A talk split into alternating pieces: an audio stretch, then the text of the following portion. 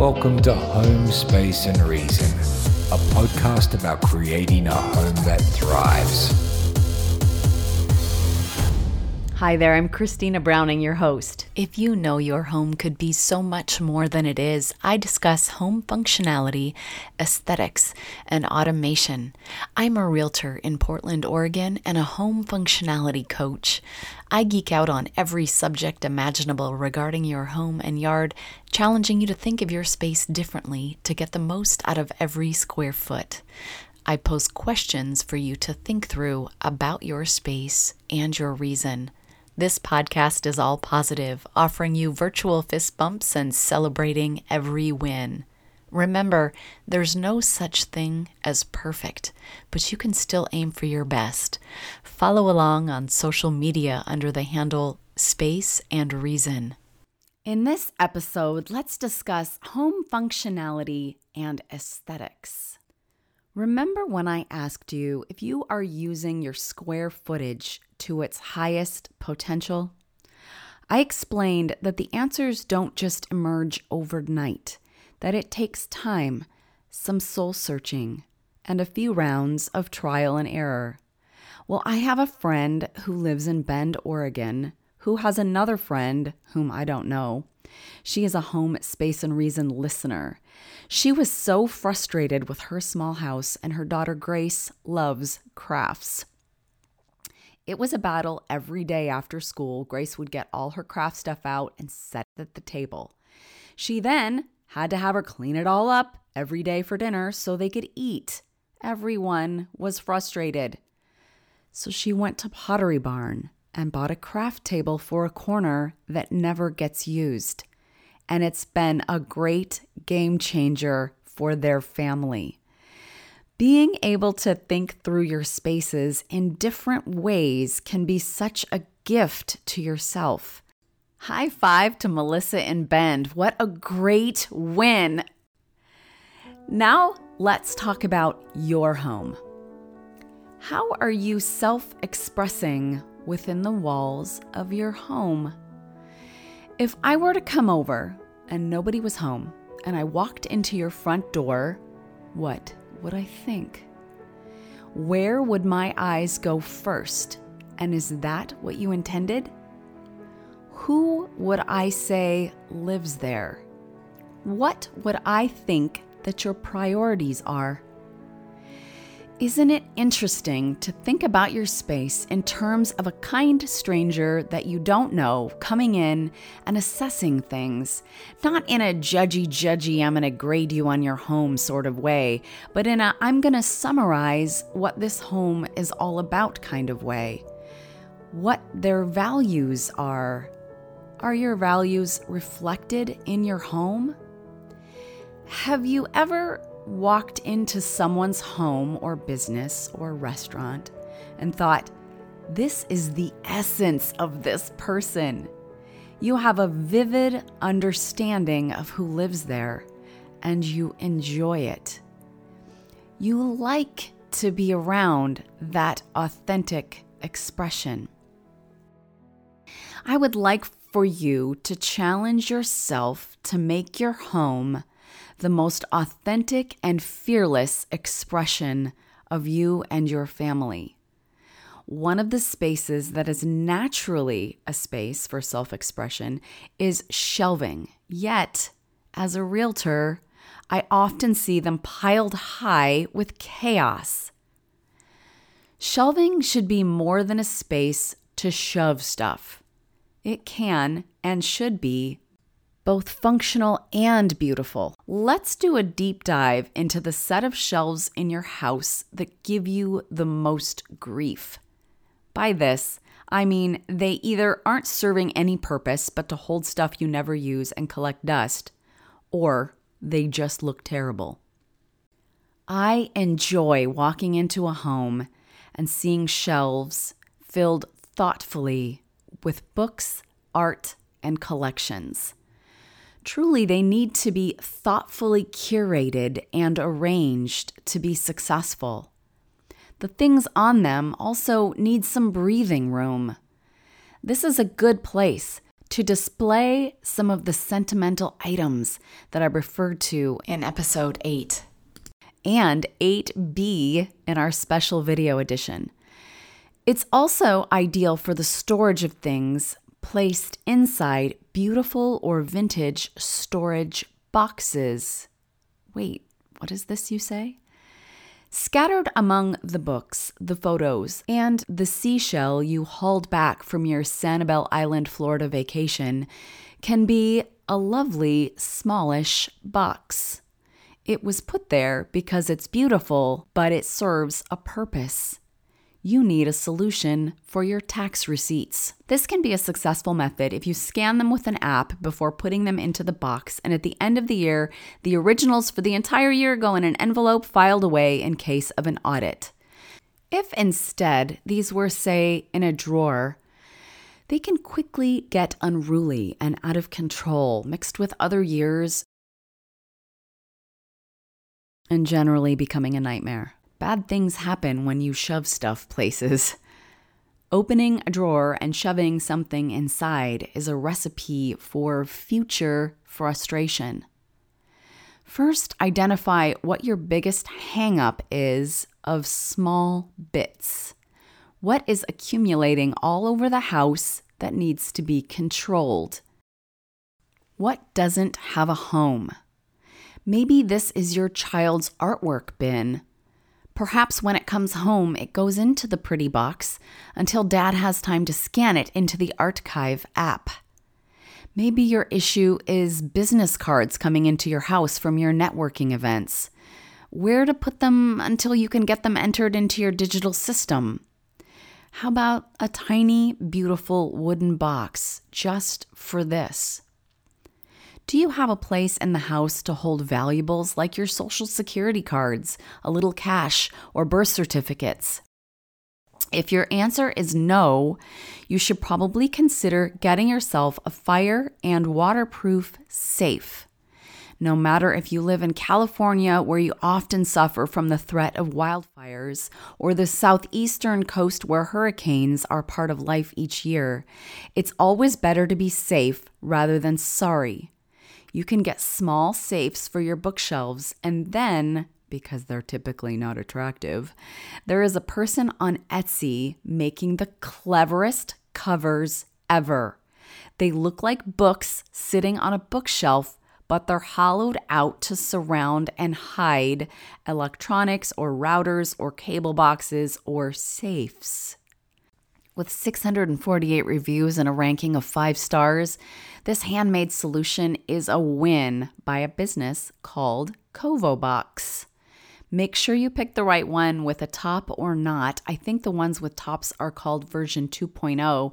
It will depend on how tightly fitting it is, top to bottom. If you can easily see the top, you'll want those books to look like they're real. If you want to conceal valuables on your bookshelf in plain sight, you can do that with a book box. There is a privately owned company called Secret Storage Books located on Vancouver Island off the west coast of Canada.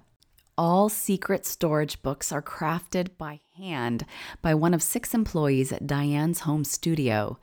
They ship free to the US, and I love that it supports a person and her passions versus a large company in their bottom line. They have perfected the process over 15 years of craftsmanship to create a book box that is sturdy and lasts indefinitely.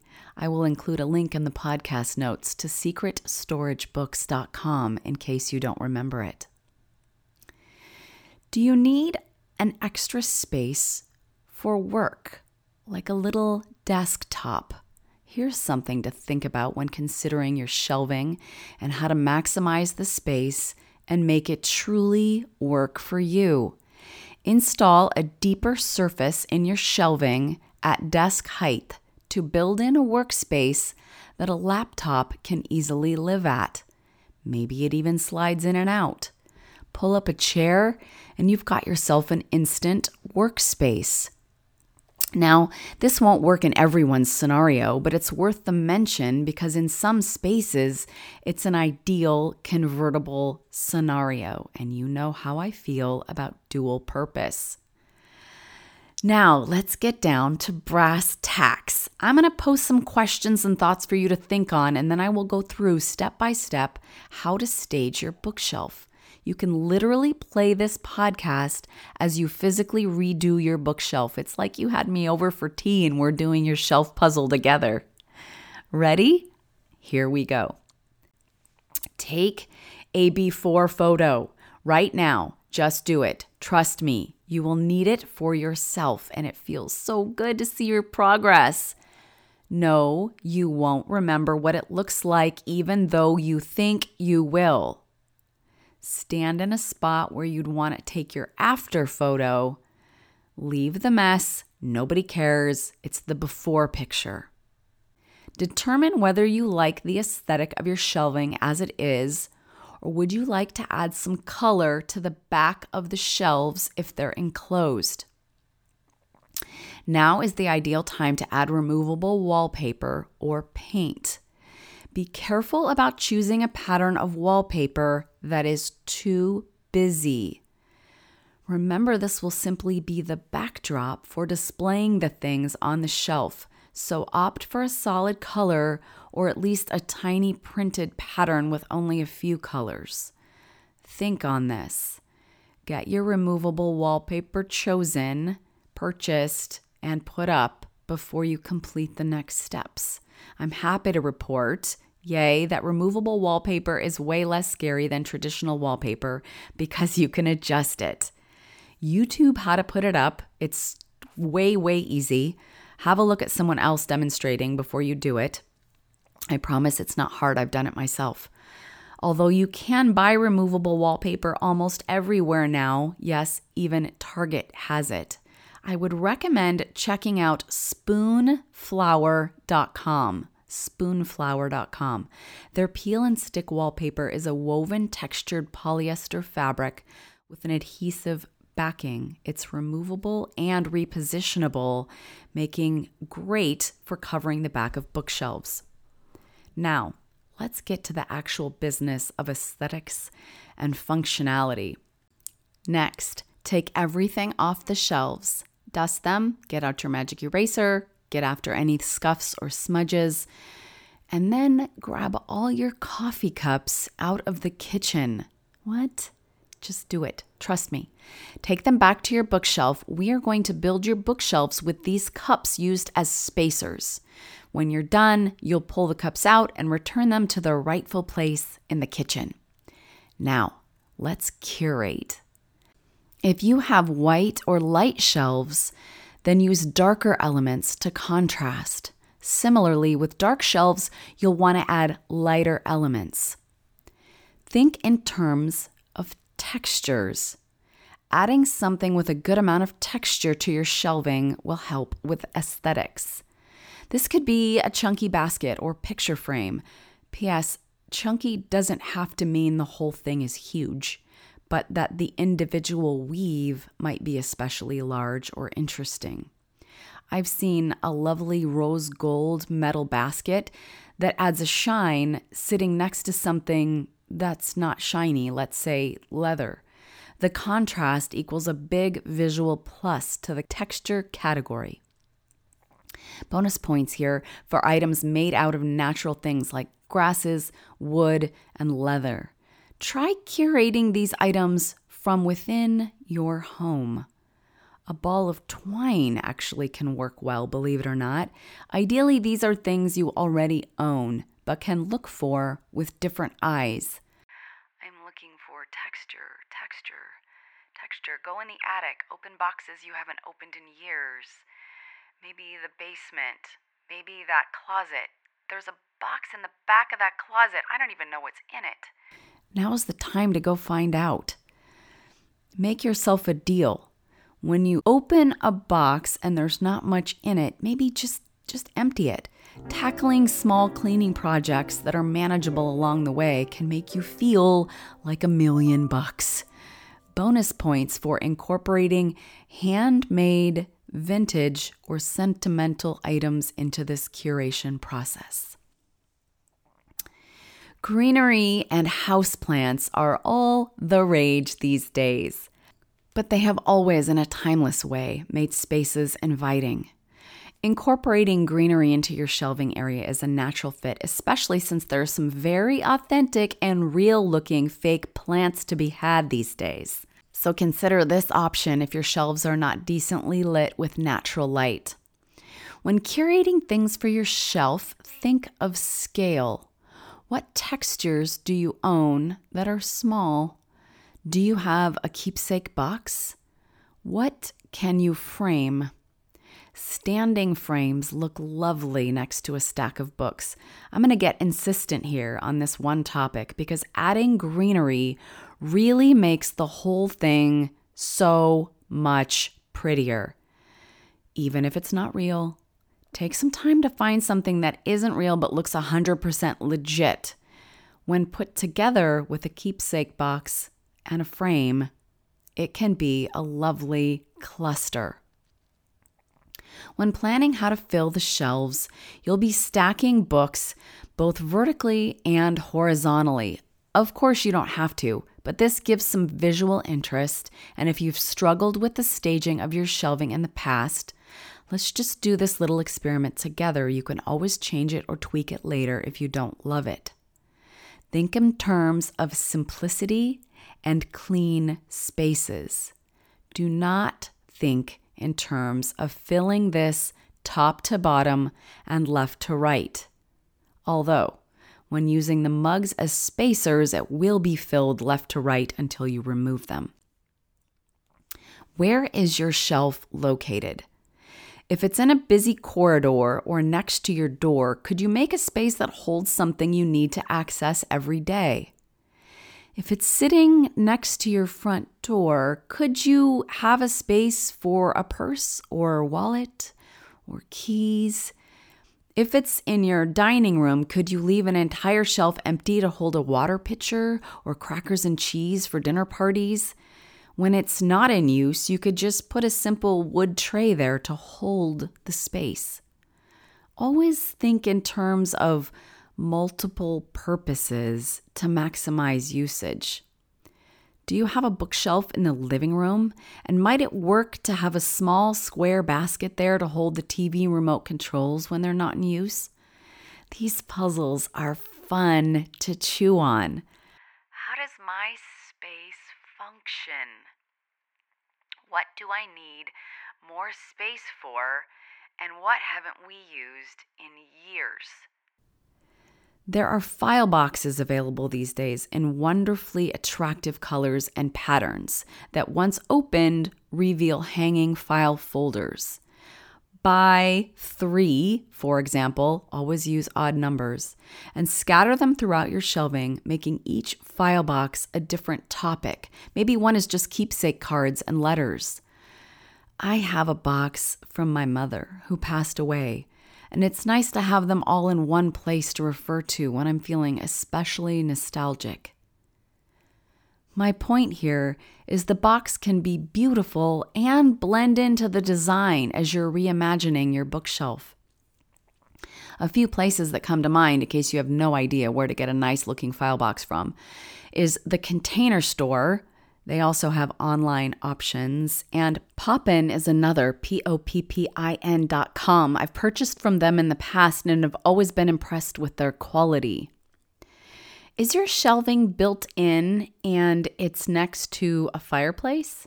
Even if it's gas, you can stack one section full of wood for a warm and cozy feeling. I love birch wood, so I have one section stacked with that.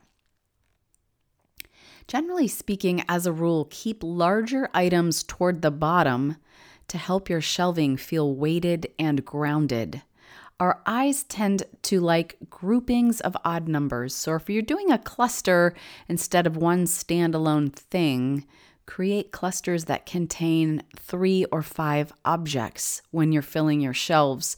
I'll have lots of visual examples on our group Facebook page for you to refer to.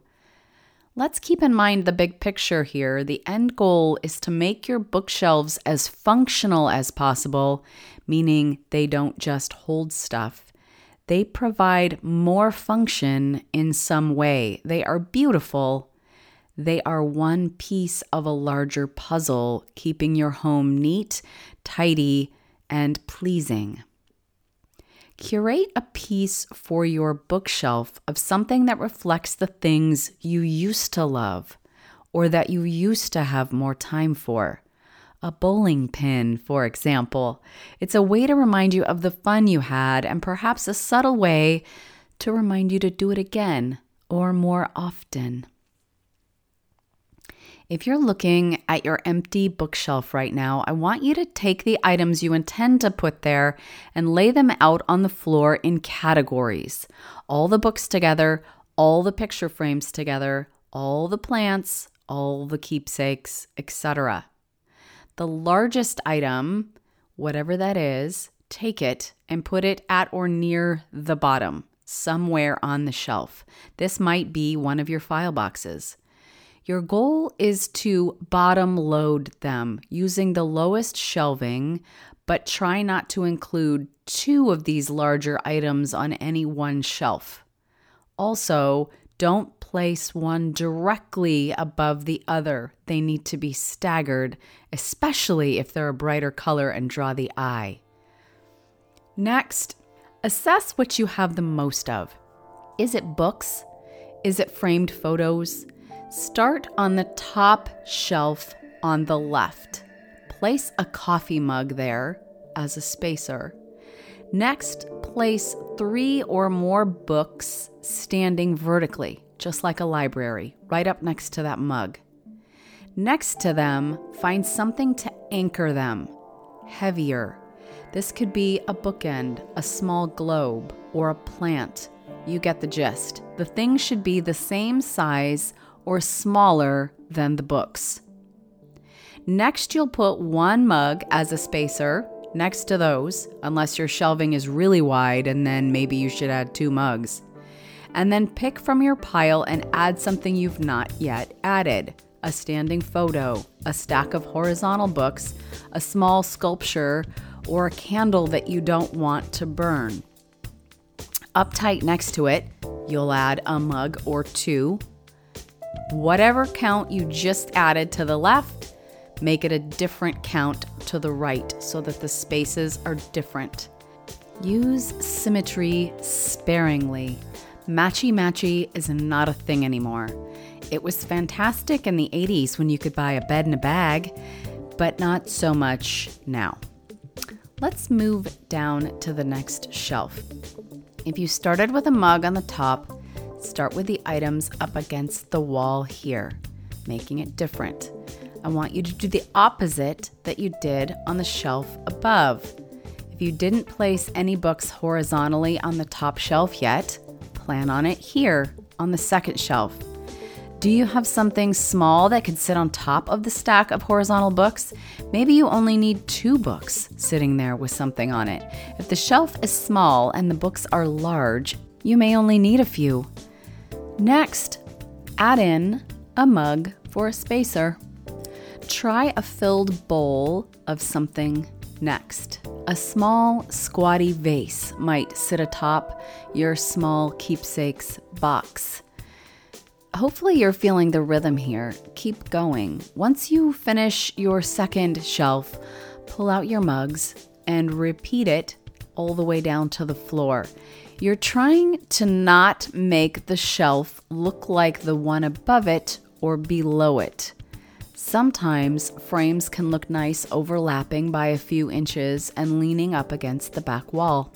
Think of this put a medium potted plant next to a small potted plant, and that would equal one cluster before adding another mug as a spacer. Let your eyes travel across one shelf. Make sure everything on this shelf has varying height. Swap things around if necessary. When I do this process myself, I do a lot of staring. Look at the negative space that doesn't have anything in it and make sure there aren't any giant holes Yet, at the same time, you're leaving enough room for things to breathe. That's why the mugs are there for horizontal spacers. And when you pull the mugs out, you should be able to more clearly see your breathing room. I like to pick one item to lean. The end book might lean against the edge of the wall differently from all the others. Again, you're trying not to be matchy matchy. If you have some books that are downright ugly or really grab your eye in a bad way, well, hello, I'm the only bright yellow thing on this entire wall. Please stare at me. Flip the book the other way so all you see is the pages. It's still filler, but the screaming is far less prominent. I am capable of slowly making a glorious bookshelf for myself. I'm not in a rush. Real solutions that work for my family will take me some time, and that journey is exciting and enjoyable.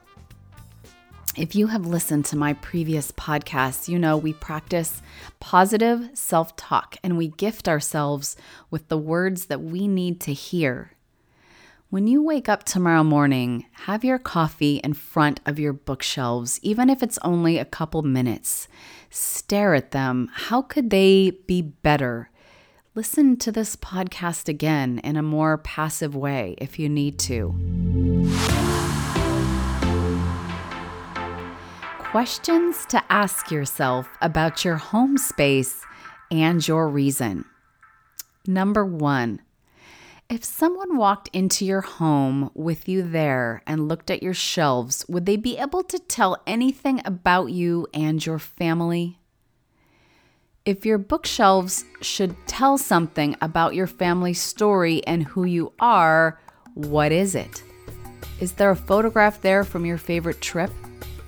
A memento from a special experience? If there's not, do you have these things shoved in a box somewhere that could use a new lease on life featured here? Question two Am I incorporating sentimental things here in a beautiful way that honors them without the shelving looking cluttered? Question three Do I have enough breathing room in between clusters? If it feels too full, you might need more space, more space in between the items. Take a few minutes if you're feeling overwhelmed by this project to get quiet and just listen to your inner voice. How do you eat an elephant, Christina? Do you remember the answer to that? One bite at a time, or in this case, one shelf at a time. Then, once you've stared at, fixed, readdressed, pondered, moved, tweaked, asked someone else's opinion, swapped some things, take your after photo and reference your before photo so that you know where to stand in approximately the same spot and the same distance away. How much progress did you make? Any progress is worth celebrating. Listen, I've fussed with my built in shelving for years. This is an ongoing, sometimes as the seasons change type of thing. But if you've done this exercise with me, you've learned some tricks on how to go about it in your brain when you're adding evergreen boughs, for example, for the holidays, or doing spring cleaning. Though Apple won't confirm it, Prevailing podcast wisdom holds that the best way to bump a podcast up the charts is to get listeners to rate and review the show. What a pain for me. I absolutely dislike asking for reviews. What pains me is to see so many heartfelt emails and messages on social media about the revelation you've had because of this podcast, but it's not out there for anyone to see except us. Take your words and let them be seen and heard. If you enjoyed this show, kindly take a minute to give me a quick review. I sure wish ratings didn't matter, but they count towards charting and discovery for other listeners. Yes, I absolutely look at the reviews of other products before I buy and other podcasts before I decide to spend my valuable time on giving a new one a try, so I absolutely get it from a listener's point of view. Who do you know that might need to buy or sell their home in the Portland, Oregon area? If you happen to know someone who will need a realtor soon in this geography, hey, send them my way. You can easily connect through social media or my website, spaceandreason.com. Check the notes of this podcast for links about all the companies that I mentioned. I also really want to hear about your wins and see your before and after shelving photos. Pretty please, that's the most fun part.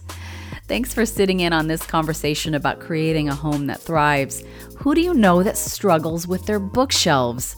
Share this podcast with them, and I'll meet you back here for the next episode.